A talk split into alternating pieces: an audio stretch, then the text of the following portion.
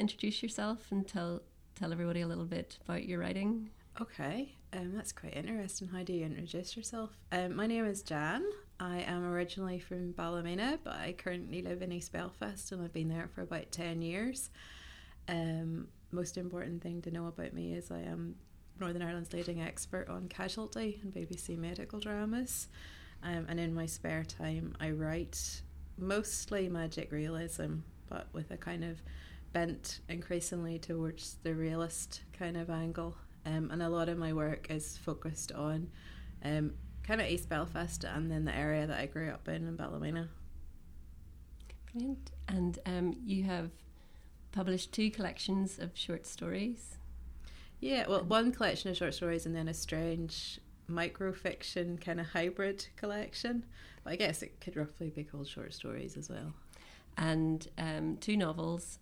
Um, would you like to talk about the two novels as yeah, well? Yeah, um, I've got novels bookending my short story. so my first novel was, I think, 2014 or 15. It's all become a blur in the last five years. Um, it's called Malcolm Orange Disappears, and it was set in Portland in Oregon, which is um, I'd been living out there for about five years and had moved back to Northern Ireland and was desperately homesick for the Pacific Northwest.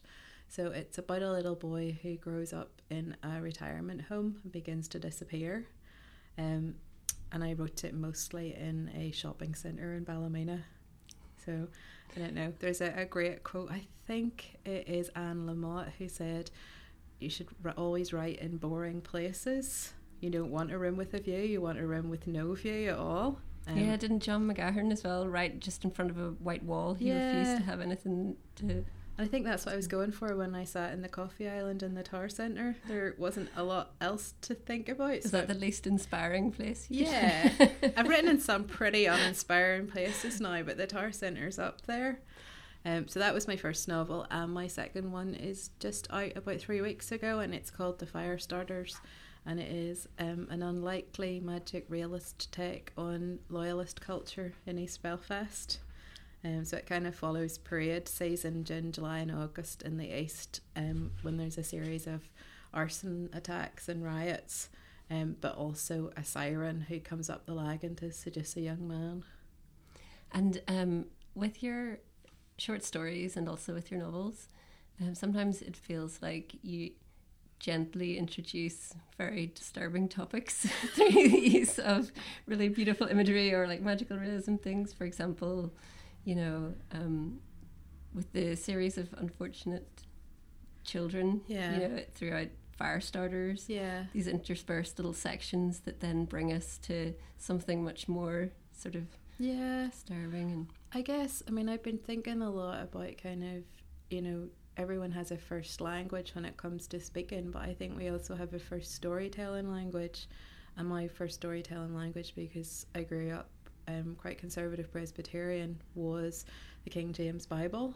Um, and the King James Bible is full of those kind of, oh, it's lovely poetic language, but they've just cut someone's head off, or you know the woman who fires the tent peg through her husband's head, or they're these crazy, bloody, violent stories. Um, and I guess that that was how I learned to tell a story from listening to those.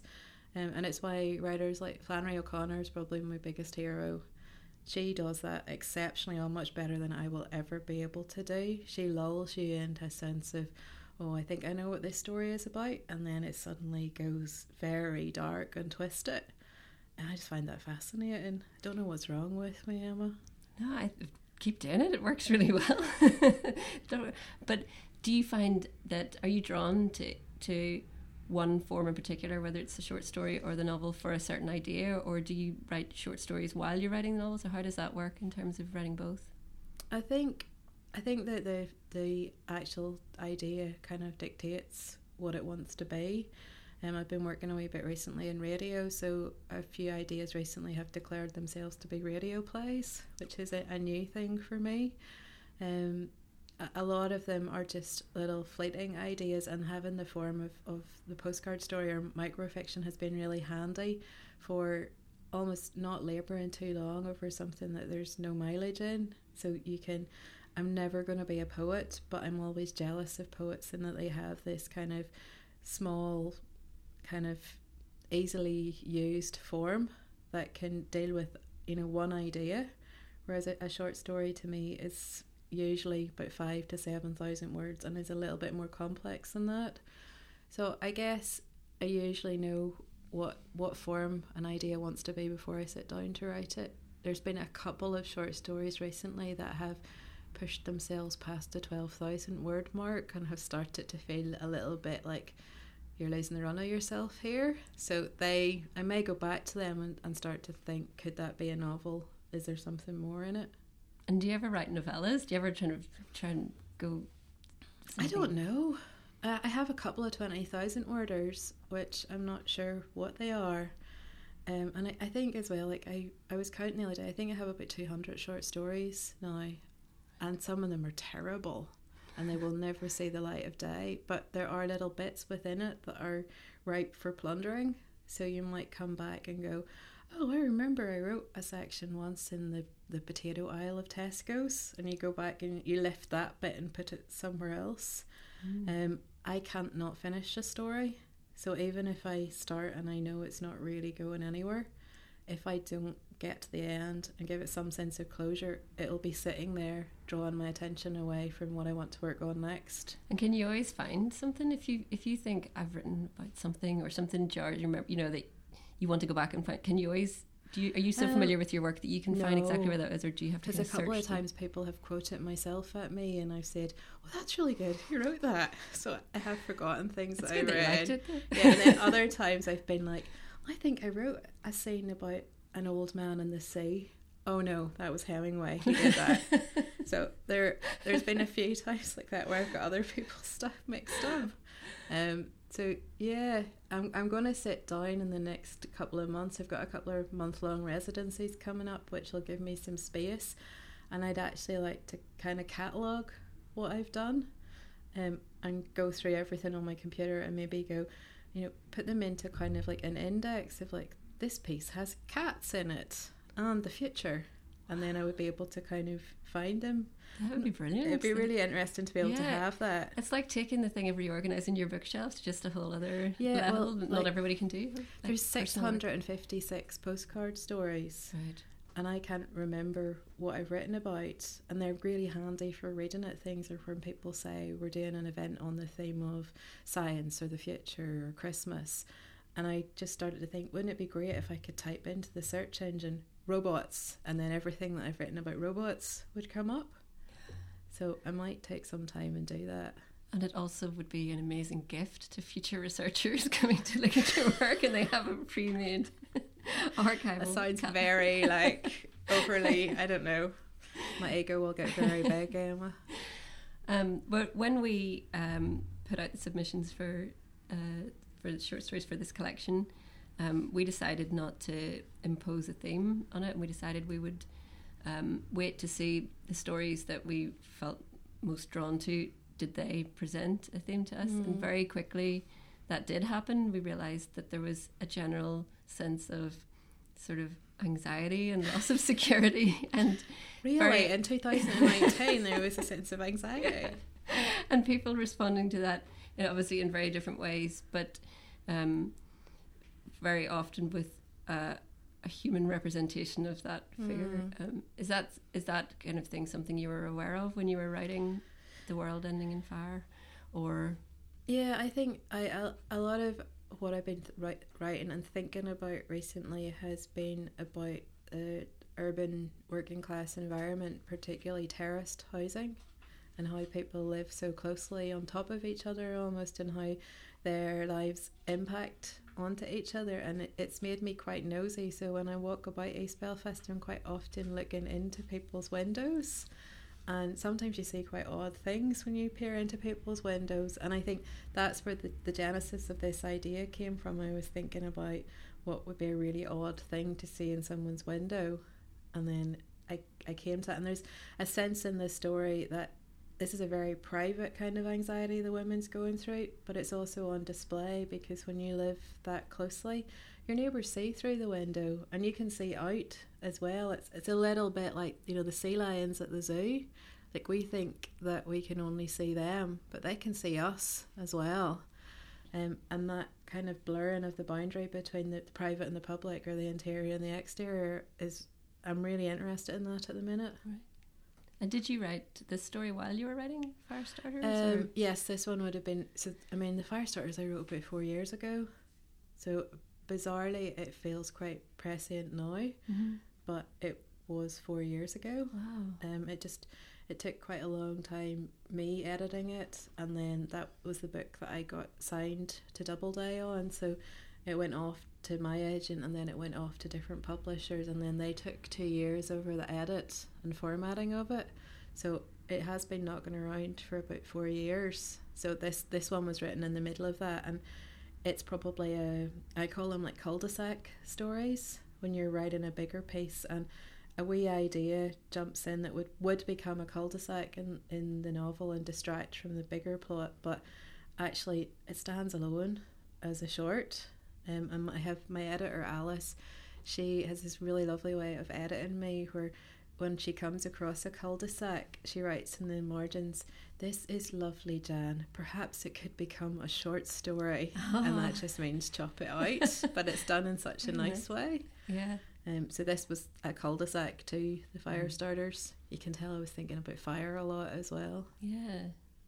And it's um I was really happy reading Firestarters to see the world ending in fire yeah. is actually a sentence in there as well. It's also the world ending in fire is um, the name of Wendell Berry's um, collected essays, um, and he has a fantastic essay called "The World Ending in Fire" as well. And obviously, there's biblical references there too, which just keep cropping up quite a lot.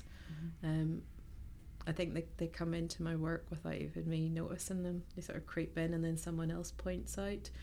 Like somebody's recently pointed out in the fire starters, there's a real theme of kind of that Old Testament Abraham and Isaac sacrificial thing where the father will sacrifice the son for the good of everyone. Yeah. I hadn't noticed that at all when I was writing it, but it is definitely there.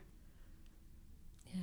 I think it it really um there's so much in it as well about that kind of fear as a parent of being the really awful influence in your child's yeah. life as well you know that and that that works you know the fear of what's going to happen to your child but the fear that you've played a really yeah. strong role in that and um, i mean i think i don't have any kids but i hear from a lot of parents there's a point that you get to where you go doesn't really matter what we do. I could be the best parent in the world ever, and in some way, I will probably screw up my child a bit.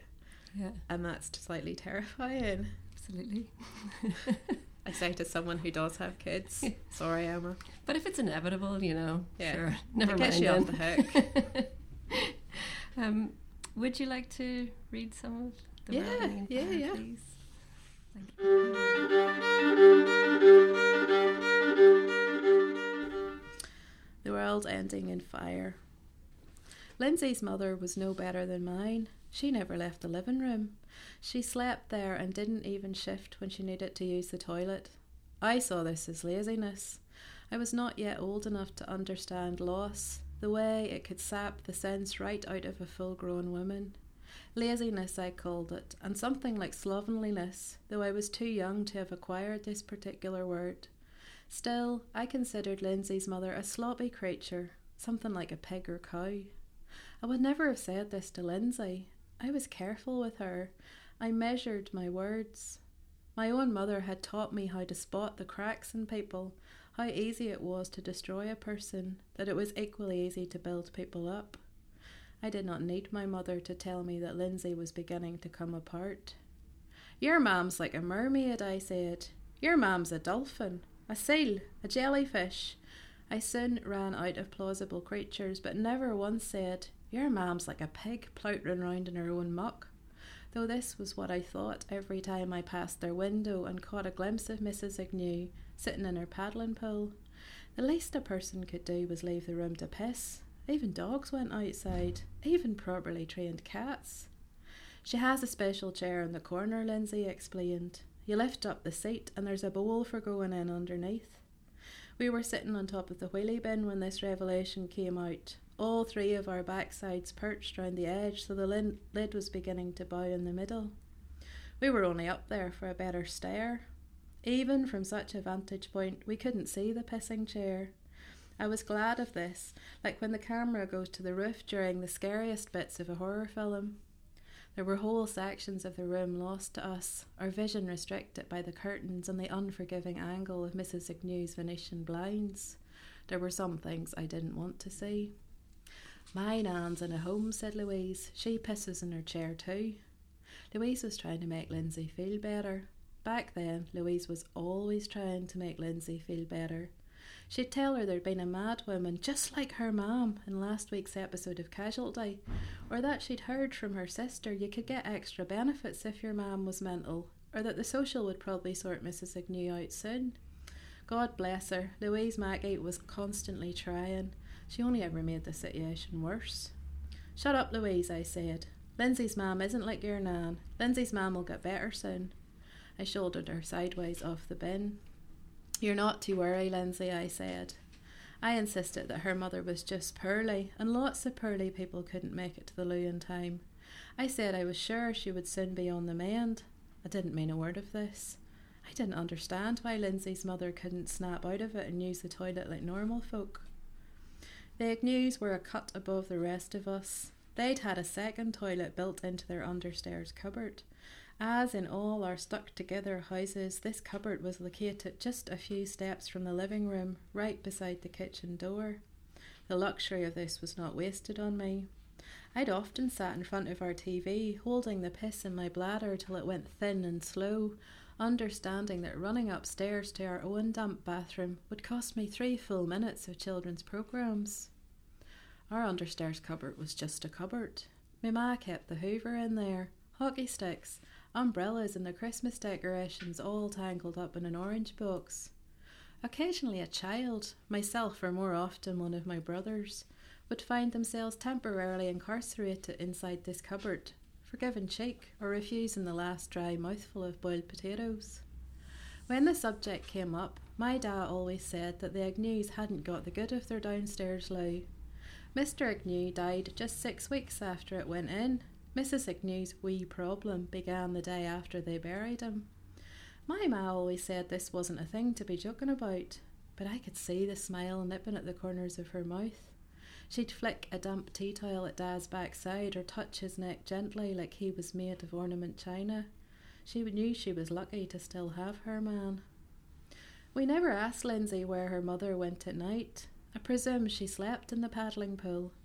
None of us had ever seen her out of the water, though once Louise saw her standing up in it, the wetness licking round her lardy white shins like she was going for a paddle in her own front room. Louise told us this in the same way your woman tells the Bible story in Sunday school. She used fancy words. Her hands went darting about all over the place. She pitched her voice at a pleading angle, like she was trying to convince us of something untrue. When the need to nap came over Mrs. Agnew, she'd plump a cushion and slide it between the sofa and her grease damped head. Then she'd sleep for half an hour or so, mouth open and cocked towards the roof. Sometimes she'd leave the TV on. The people from neighbours or home and away stared out at her as if she was the thing worth watching, and they, for a change, the watching ones. It was easy to imagine her sleeping all night in a similar position. Somebody always drew the curtains early, so Louise and I could only speculate about her overnight arrangements and what stopped her from drowning in her sleep. Louise thought there were angels looking out for her, she said God wouldn't be so cruel as to let anything more happen to that family. She was referring to Mr. Agnew dying so suddenly, and one of the brothers who was in prison for drugs. I was more of a pragmatist. I said, You'd be hard pushed to drown in six inches of water, even if you were asleep. I was not taking the drink into account. Later, I would wonder if Lindsay's mum heard me through an open window, if I'd put the idea in her head. The paddling pool was one of those cheap ones for children. It was barely deep enough to cover Mrs. Agnew's belly and thighs. It did nothing to disguise the defeated hump of her breasts shrivelling inside Decay's catalogue swimsuit. Floral print with a hold your tummy in panel, like the one my ma kept for holidays. The pool was seaside blue. The sides had been inflated with blowing air and worn thin where she'd lent her weight and lent again and kept on leaning for almost three years. The bottom was made of thin blue rubber, like something you'd use to keep the rain off leaves. A series of cartoon fish followed each other, nose to tail around the sides, never quite catching up with the fish in front. They were too jolly by far. The bright Caribbean shades clashed with the sadness of Mrs. Agnew's wallpaper, her lamps and her ancient carpet with its fleur de lis print. The paddling pool was a damp island wedged between the sofa, the TV, and the glass topped coffee table which she kept where she kept her Bible and the TV remote.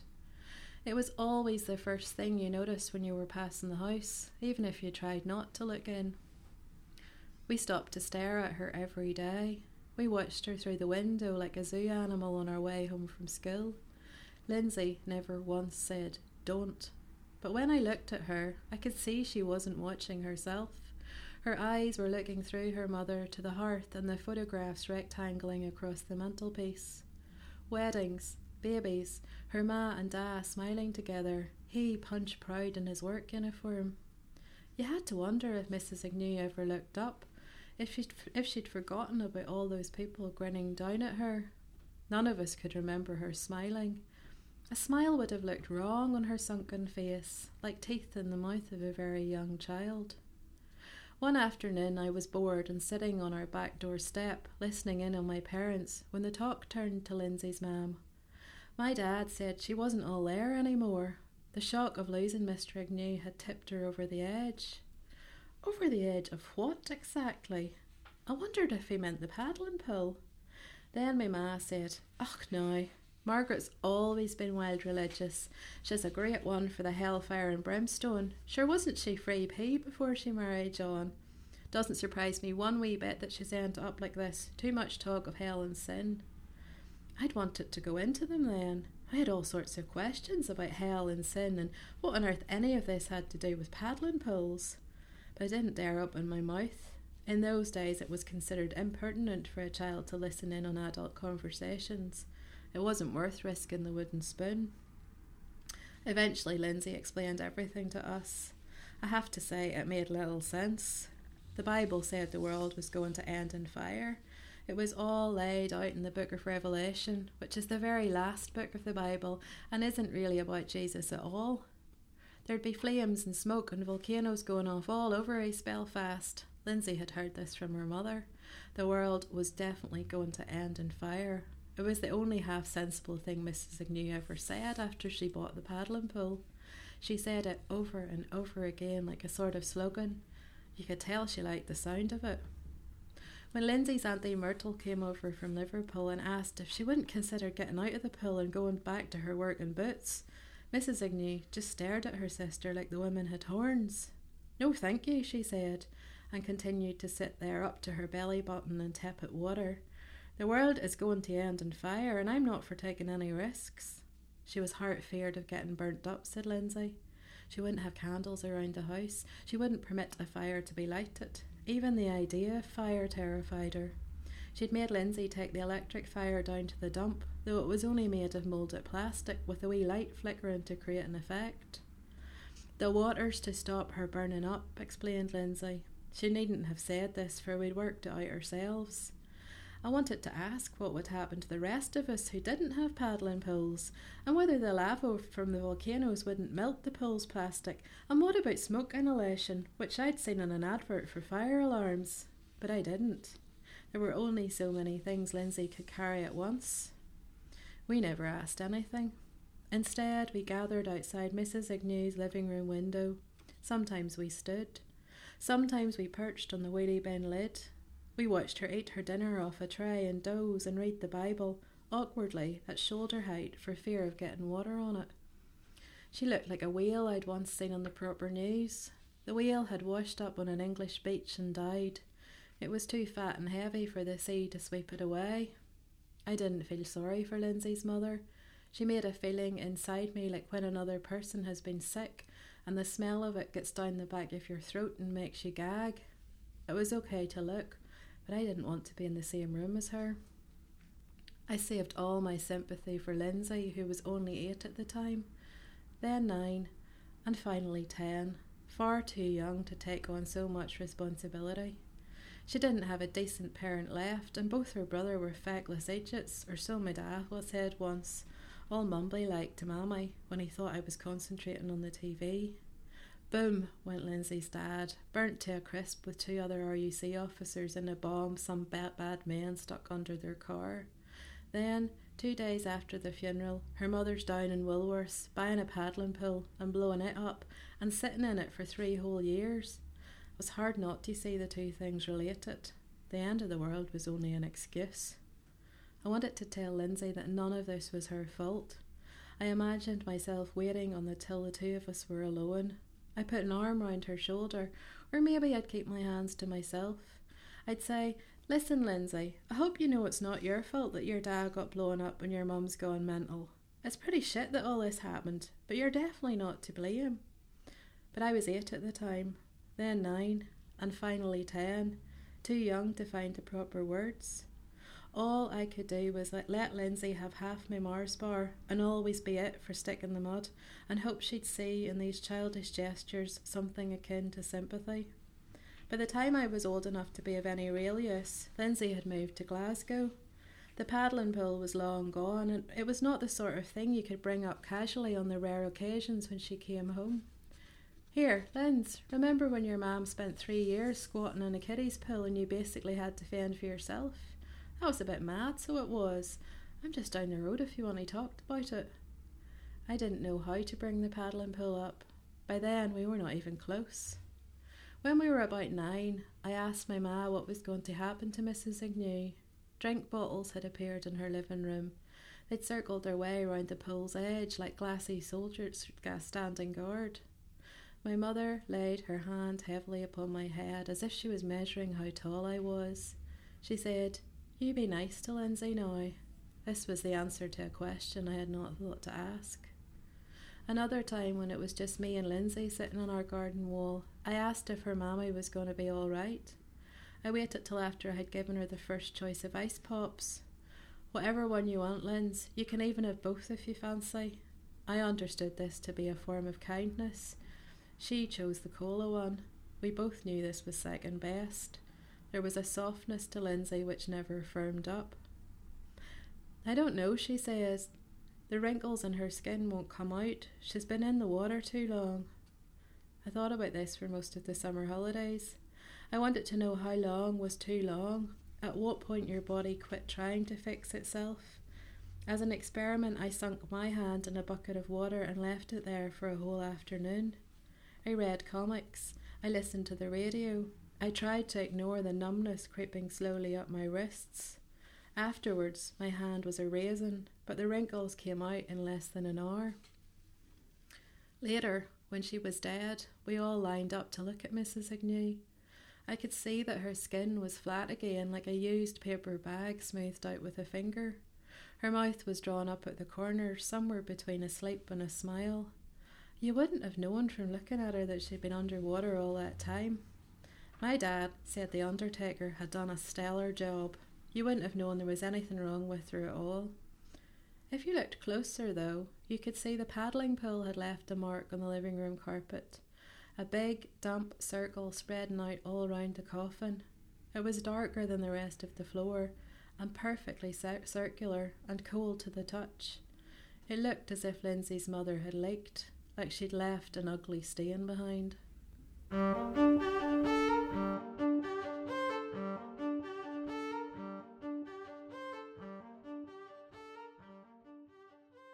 The No Alibis podcast is produced in a small back room in the Seamus Heaney Centre.